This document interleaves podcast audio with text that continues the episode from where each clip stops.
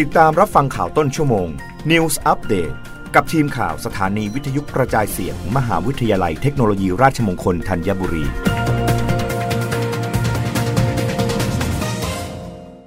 รับฟังข่าวต้นชั่วโมง โดยทีมข่าววิทยุราชมงคลธัญบุรีค่ะ คณะรัฐมนตรีกำหนดให้คนต่างด้าวมีสัญชาติอยู่ไทยไม่เกิน 100 คนต่อปี ไร้สัญชาติอยู่ไทยไม่เกิน 50 คนต่อปี นางสาวไตรสุรีไตรสรณกุล รองโฆษกประจำสำนักนายกรัฐมนตรีเปิดเผยว่า ที่ประชุมคณะรัฐมนตรีอนุมัติในหลักการร่างประกาศสำนักนายกรัฐมนตรี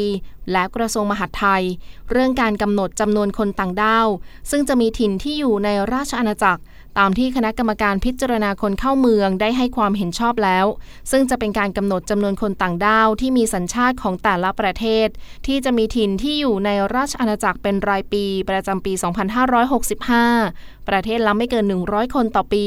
และไม่เกิน 50 คนสำหรับคนที่ไร้สัญชาติ ทั้งนี้เพื่อให้คนต่างด้าวที่เดินทางเข้ามาในประเทศไทย สามารถยื่นคำขอมีถิ่นที่อยู่ในประเทศไทยต่อไป เป็นการส่งเสริมให้คนต่างด้าวเข้ามาลงทุน และทำงานในประเทศไทย เป็นการดึงดูดการลงทุนเข้าสู่ประเทศ และสร้างความเชื่อมั่นให้กับชาวต่างชาติที่ต้องการเข้ามาลงทุน รวมทั้งเพื่อเป็นการส่งเสริมให้ครอบครัวมีความมั่นคงและอบอุ่น ซึ่งการให้ถิ่นที่อยู่ในราชอาณาจักรแก่คนต่างด้าวเป็นปัจจัยหนึ่ง ที่จะสร้างความเชื่อมั่นให้กับชาวต่างชาติ ที่ต้องการเข้ามาอยู่ในประเทศไทย ได้อย่างปลอดภัยและสะดวกสบาย ปัจจุบันการเข้ามาอยู่ในประเทศไทยของชาวต่างชาติ นับได้ว่ามีความสำคัญต่อสังคม โดยมีเหตุผลที่ต้องการเข้ามามีถิ่นที่อยู่ถาวรในประเทศไทยหลายประการ เช่น เข้ามาเพื่อทำงาน เพื่อการลงทุน เพื่ออยู่กับครอบครัว คู่สมรส หรือบุตรที่อยู่ในประเทศไทย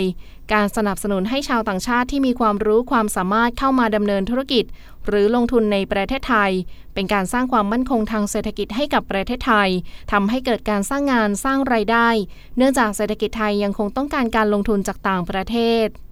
รับฟังข่าวครั้งต่อไปได้ในต้นชั่วโมงหน้า กับทีมข่าววิทยุราชมงคลธัญบุรีค่ะ